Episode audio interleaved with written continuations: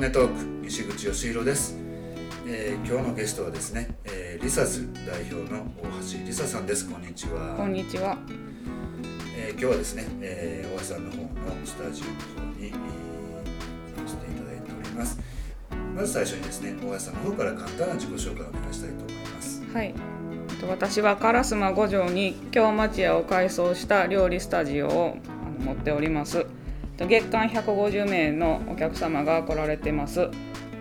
ここで料理教室をするだけにとどまらず、東は福島から西は広島までずっと出張で料理教室をしておりました。この度コロナの影響で出張はお休みしてますけども料理教室もお休みしてますが今はノートの有料のレシピであったりだとか YouTube を使った動画の配信だとかでお客様とのつながりを持っています。あとは料理教室で使っている調味料や食材の販売をネットショップで行っています。はい。ありがとうございます。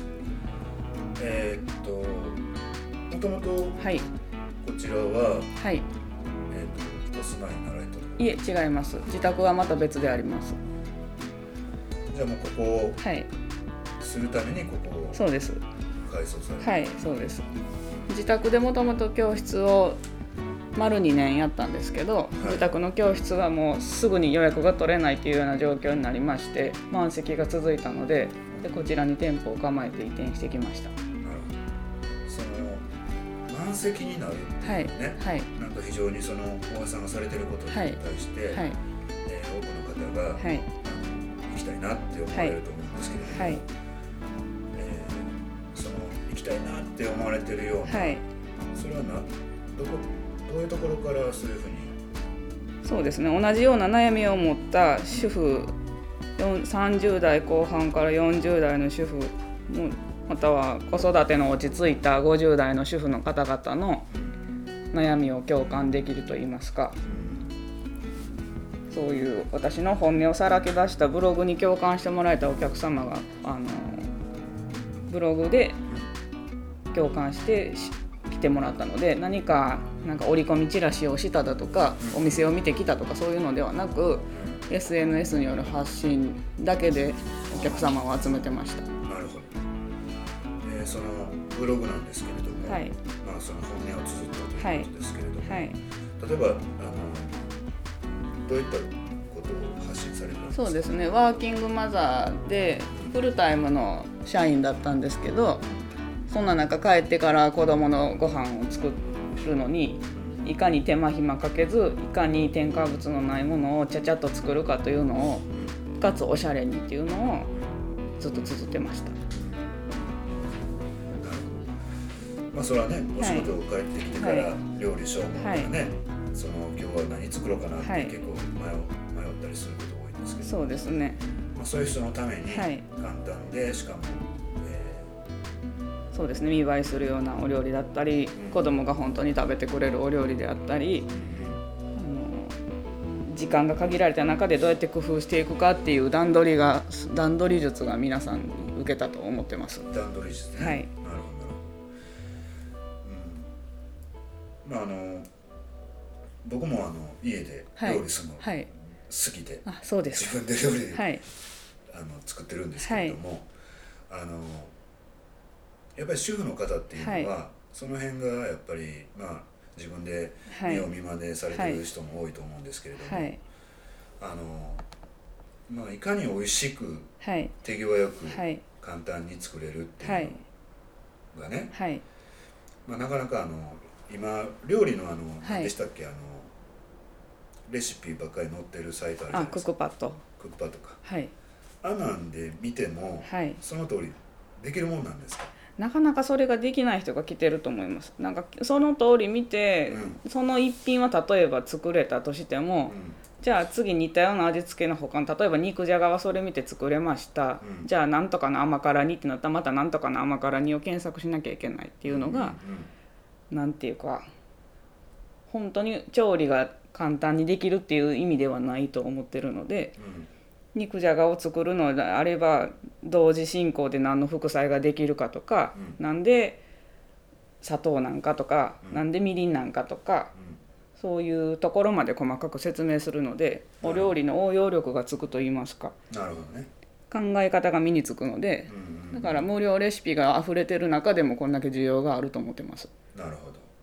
あそういうこと。はい、僕はあの昔ね、はい。あのまあ、こ僕3人子供がいるんですけども、はい。3人目の子供がアトピーではい、生まれてきてね、はい、でそのある先生が、はい、その子供がはい。アトピーだっていうのは、はい。食べるものに気をつけなさいっていうのを教えてくれてるんだっていうふうに言ってくれた先生がいてね、はい、そこからまあその調味料から全部変えて、はい。はい。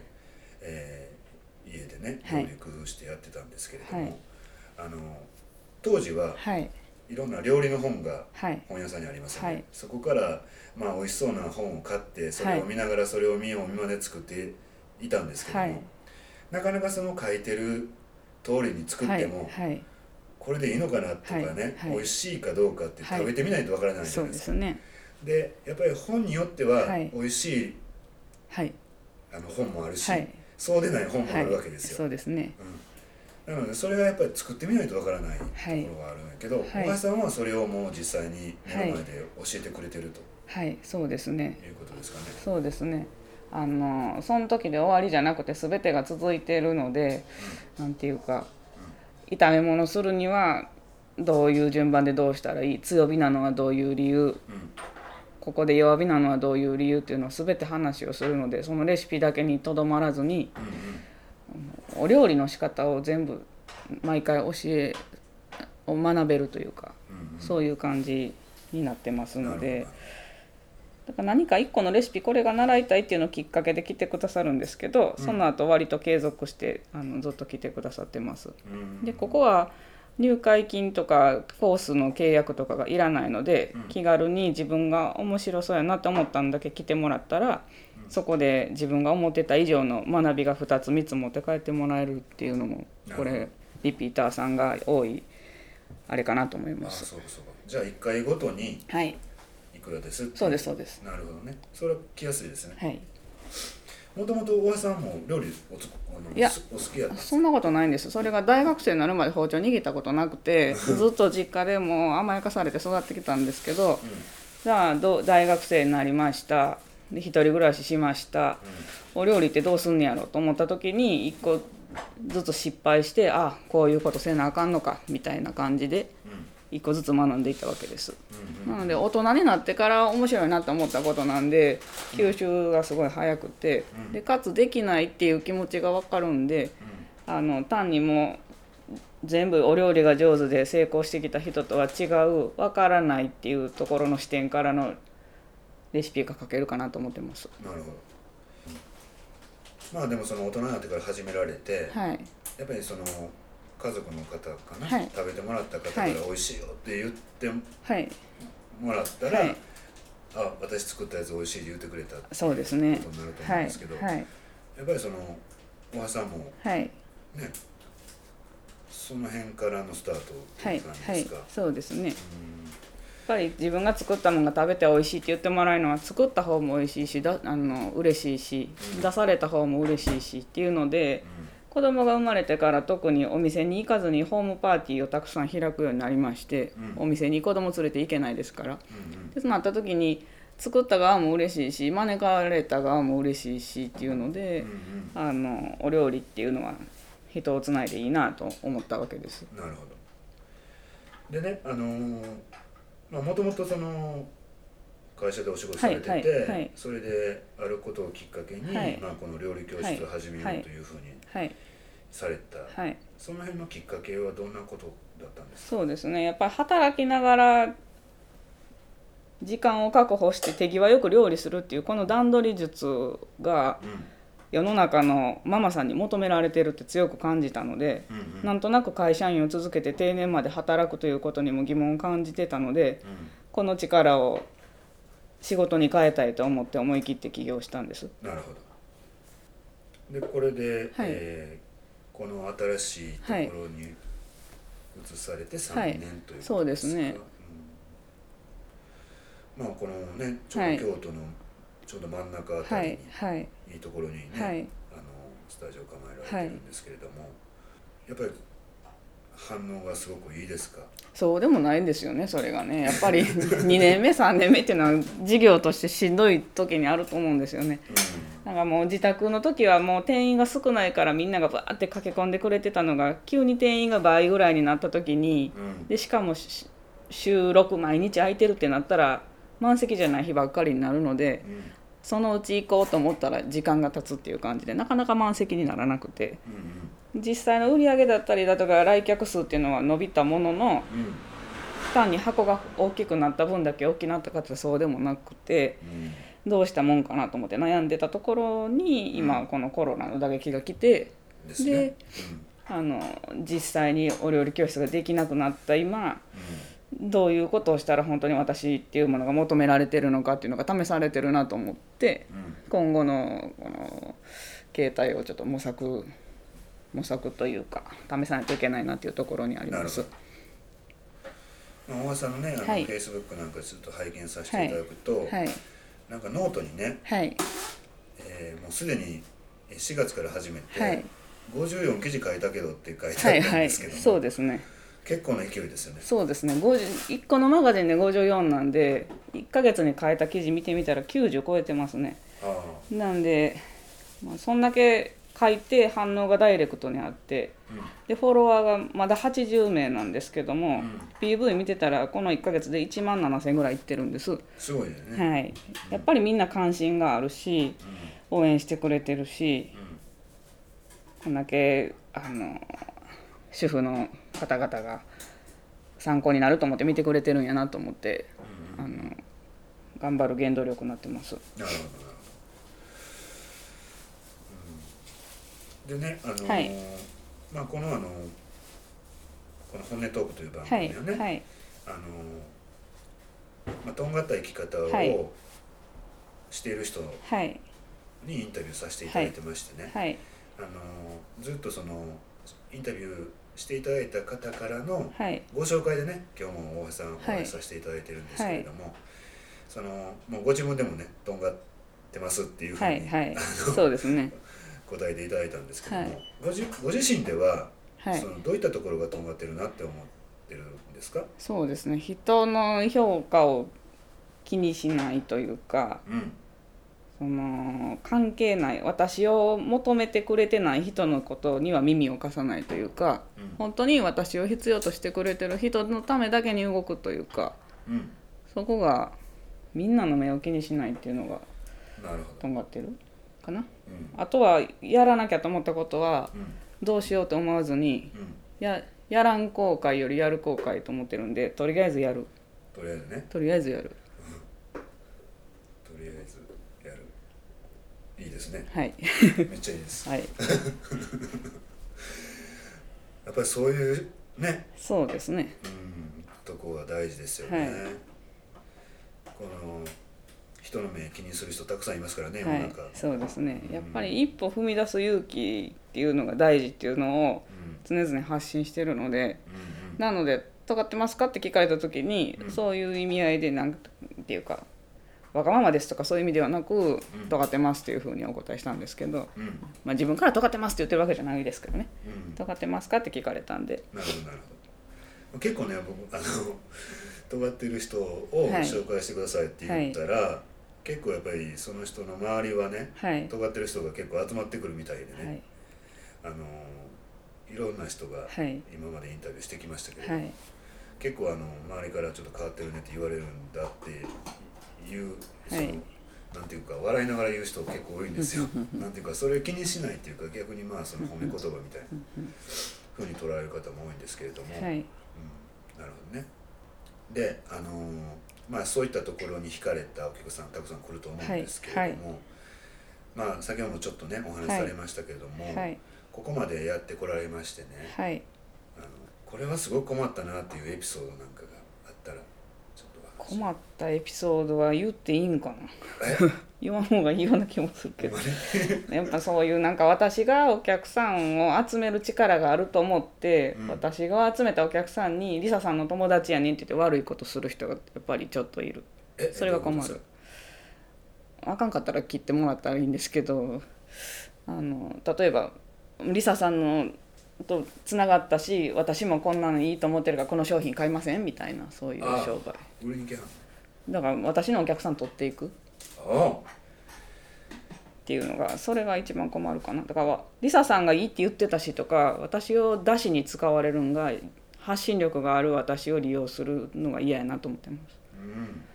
うん。うん、ある程度発信していくものにしたら仕方がないことなんかもしれないけどもでもそこのだんだん大きくなっていくにつれてのそこの線引きが困ってるかなとうん。いうところです。そのまあお客さんを取っていくっていうのはちょっとね。そ嫌ですよね。う、うん、じゃあ今度はあの反対にね。はい。今までやってきて。はい。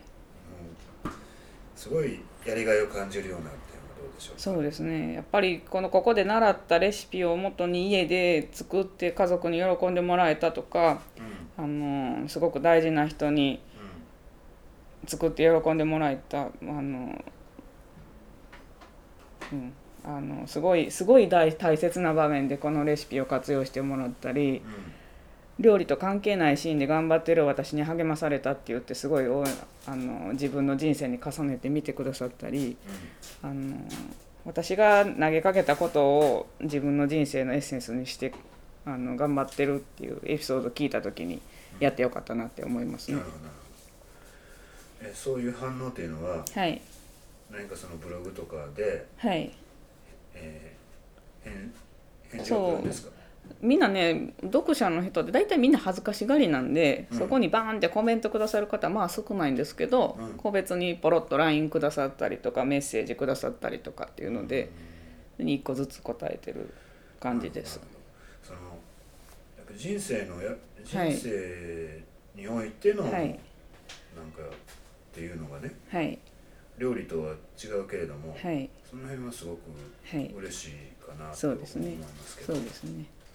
それはやっぱりあれですかね。その料理の作り方を教えてるけれども、はい。そこの料理の作り方を通してなんかものの考え方だとか生き方なんかをひょっとしたら大橋さんからそうですね。吸収できるっていうかそうですね。学べるっていう。はい。やっぱり食べてくれる人がいて作るっていうものだから人を大切に思う気持ちっていうのがうん。伝わるかなと思ってます。まあ多分大橋さんははい。あの、まあ、自分で普通に喋ってはるんだと思うんですよ、はい。でもそこからまあ受ける人が、はい。あのそういうふうに感じはい。ておられるということなので、はい何かその大橋さんの発している言葉の中からですね、この、えー生きか生き方とか考はい。え方の何かそのと特徴というか良さが多分あると思うんですけどね、はい。例えば料理を教えながらはい。あのどういったところがそういうふうにお客さんが感じるんだと思いますか？うーん。そうですね。ぜ絶対に再現しやすいとこだったりとかうん。こういうことしたら失敗するよとか、相手がこっちにうん。質問せずとも聞きたかったことを全部私が先に喋るので人の気持ちを汲み取るっていうことかな。うん。答えになってますかね。いえいえ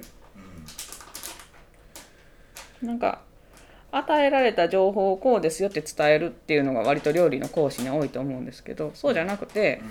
私が考えて私の言葉で伝えるしその人が分かるにはどう喋ったらいいかっていうのを毎回その人の顔を見ながら喋るのでうん。なんていうかその情報を伝えるだけにとどまらないというかあそうか割に少少人数でやるからっていうまあそうことですかねですね。まあ、1人とか2人じゃなくても、うん。まあ12人が満席でやってたんですけどもやっうぱりその人たちの顔を見てあこう感じてるなとか分からなそうにしてるなとかんうん。あの普段からまあ料料理しない人やなとかする人やなっていうのは見たら初対面の方でも分かるんでうん。どう喋ったらいいっていうのはその時に思うかなって思います。あじゃあ多分きっとはい。小川さんの中で、はい。そのうん相手の人のねはいことなんかがもうすでにこうピッと見た瞬間に分かるっていうような感じの、はい。まあなかなかその普通で言うたらはい。もう言うてくれな分からんやんっていう人も多いんですけれども、その辺がまあどっちかって言ったらねはい。あのコミュニケーション力があるっていうふうな感じかな、うん、そうですね。それは大事ですよね、はい。なるほど。まああの今ね、はい。コロナの影響で、はいなかなかそのお客さん呼べないというはい。状況ですけれども、はい。えー YouTube も配信されてるんですか？そうですね。YouTube もノートの中ですけどね。ノートの中で YouTube の記事を貼れる部分があるので、うんうん。ノートを見てる方で、あの動画があった方がより分かりやすいっていうところは動画を貼ってみたりだとか、まあ、私の日常を見てみたいっていう人もいらっしゃるので普通に料理してるところをちょっと上げてみたりだとか、あの文字だけでは伝わらないところを短い動画で補足として使ってます。なるほど。じゃあ今のところはこのノートの発信が今もそうですね。でもまだこれ1ヶ月なんでノートもやりつつうん。まあズームもやりつつ、まあ、ズーム何にするか分かんないですけどリアルタイムでつながるっていうのもちょっとやりつつうん今何が求められてるかっていうのを敏感にキャッチしながらうん。あのその時その時臨機応変にやっていこうと思ってます。すぐ対応していけるっていうのが強みかなと思ってるのでうん。うんあのこれこれに困ってるって聞いたらそれをやるようにしようと思います。なるほどね、はい。まああの僕もね今年の初めにね、はい。2020年ははい2020で2が続くじゃないですか、はい。それで、えーそれに加えて令和2年っていうはい。2がね、はい。3つつくんですけど、はい。これはあの女性性の時代だっていうふうに言ってる人がいて、はい。まさにそうやなって思ってて、はい。であの結構ね、はい。あのそれまではあのインタビューね、はい。する人男の人ばかりだったはいんですけども、はい。そのちょうどそれ聞いてからはい。2月かな、はいもう急に女性の方ばっかりインタビューするようになってやっぱり女性性っていうね、うん。まああのだまあ、男性から見たらちょっとこうまた違う面でね、はい。物事見張るし、はい。えーまあ、感覚もちょっと違うのね。はい。でもまあそういうあの大橋さんみたいに、はい。えーいろんな人のお客さんの顔を見ながらね、はい。えー随時その人の人によって変えていくみたいなね、はいはい。そういったとそのきめ細か細やかなはい。対応っていうのもいいのかもしれなはいいですね。はい僕はあの最初パッとこうねあのスタジオ入らせていただいたら、はい。結構あの入ったところにお花が結構たくさん飾,、はい。飾ってあるんですか？あれは売り物なんですか？飾ってますね。飾ってますか、はい。でねキッチンの裏にも後ろの方のはい。ね、あの窓のところにもお花がたくさんあってお花もお花屋さんかなと思うような感いやお花のレッスンもしてるんですよ。あもうだからテーブルコーディネートなのであの普段は今ちょっと今来ていただいた食卓にはお花がないですけど普段はここにもっとブワーッと飾ってあります。だから結婚式場の披露宴会場みたいな感じなんです普段はここは。うんうんうんそれもやっぱりお花があってお料理があって写真撮って嬉しいっていうのもお客さんにはあるし、うん。まあ、女性の楽しいがここには全部詰まってるので、うん。もう常々ここはおしゃれにしとかないとっていう意識はあります。なるほどはい。やっぱりそういうところがねはい。やっぱりえーまた行きたいなって思うはい。かな、ここはだからライバルは料理教室じゃなくて遊園地とかそういうおあとはあのネイルサロンとか、うん。女子が行ってウキウキする場所がライバルなんでうん。ここに来ることが月に1回月に2回の楽しみにして毎月来てほしいと思ってるんでね。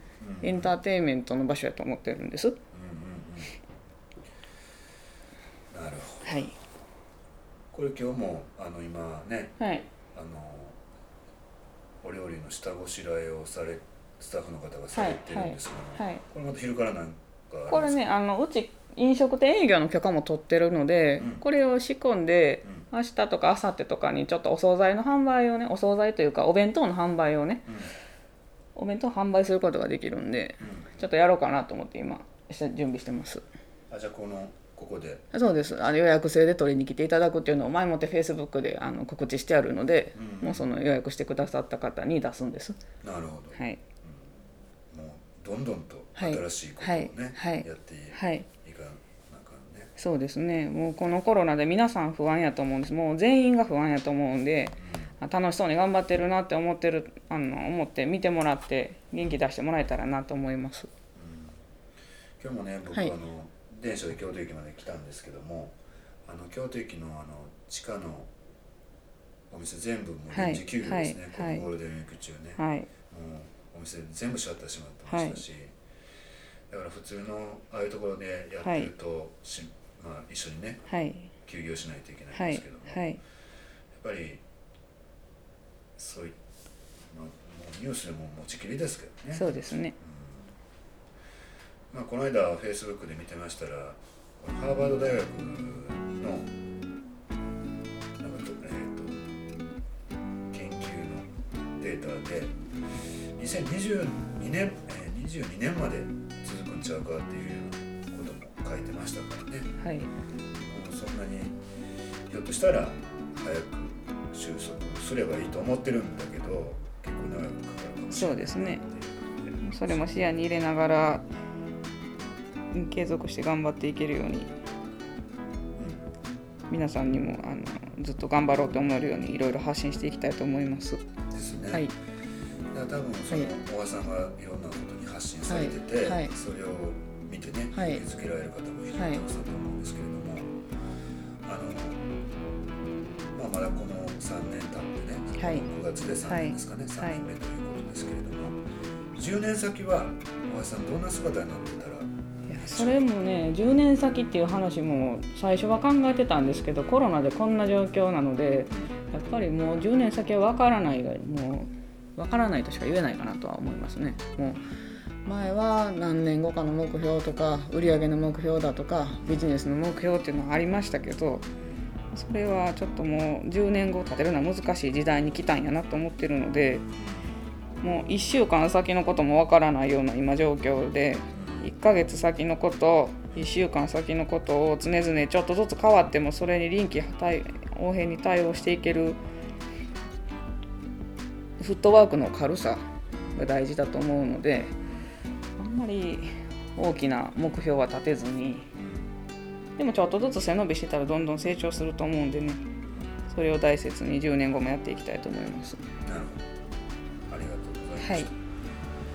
まあ、最後にね、はい。このポッドキャストねはい。結構日本人の人もたくさん聞いていただいてるんですけどはい。アメリカに住んでる人も結構聞いていただいてるんですが、はい。その日本語で喋ってるから日本人の方かなと思うんですけれども、はい何か最後にあのこれだけは言いたいなとかインプしたことあるなっていうことがあったら。そうですね。周りの人に感謝しながら生きるのが一番いいと思います。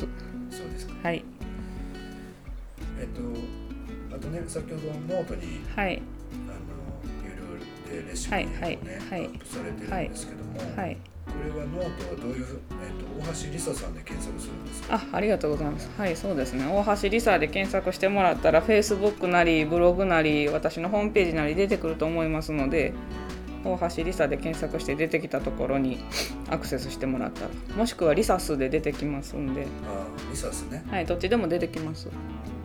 僕ね Facebook で大橋梨沙って入れたらいろんな人があ出てきて。あなリサスの方がいいかもしれないですね。うんアイコンの写真がね、はい。なんかどどの人かなとかっていうはいような印になるけど、はい。リサスって調べたらそうですね。はい。カタカナでもアルファベットでも出てどっちでも出てきますんで、まあ、カタカナでリサスで検索してもらったらありがたいです。そしたらブログとかも出てくるそうですね。わかりました。じゃあね、はい。このはい。大橋さんの、ねはい。はい。お話聞かれて、はい。あのちょっと興味あるなっていう方は、はい Now and Voice というサイトの方にもねはい。リンクを貼りたいと思いますはいありがとうございます、はい、そちらから、はいまたご覧になってお問い合わせしていただけたらと思います。まあ今日はですね、あのまあお忙しい中でお時間いただきましてありがとうありがとうございましたました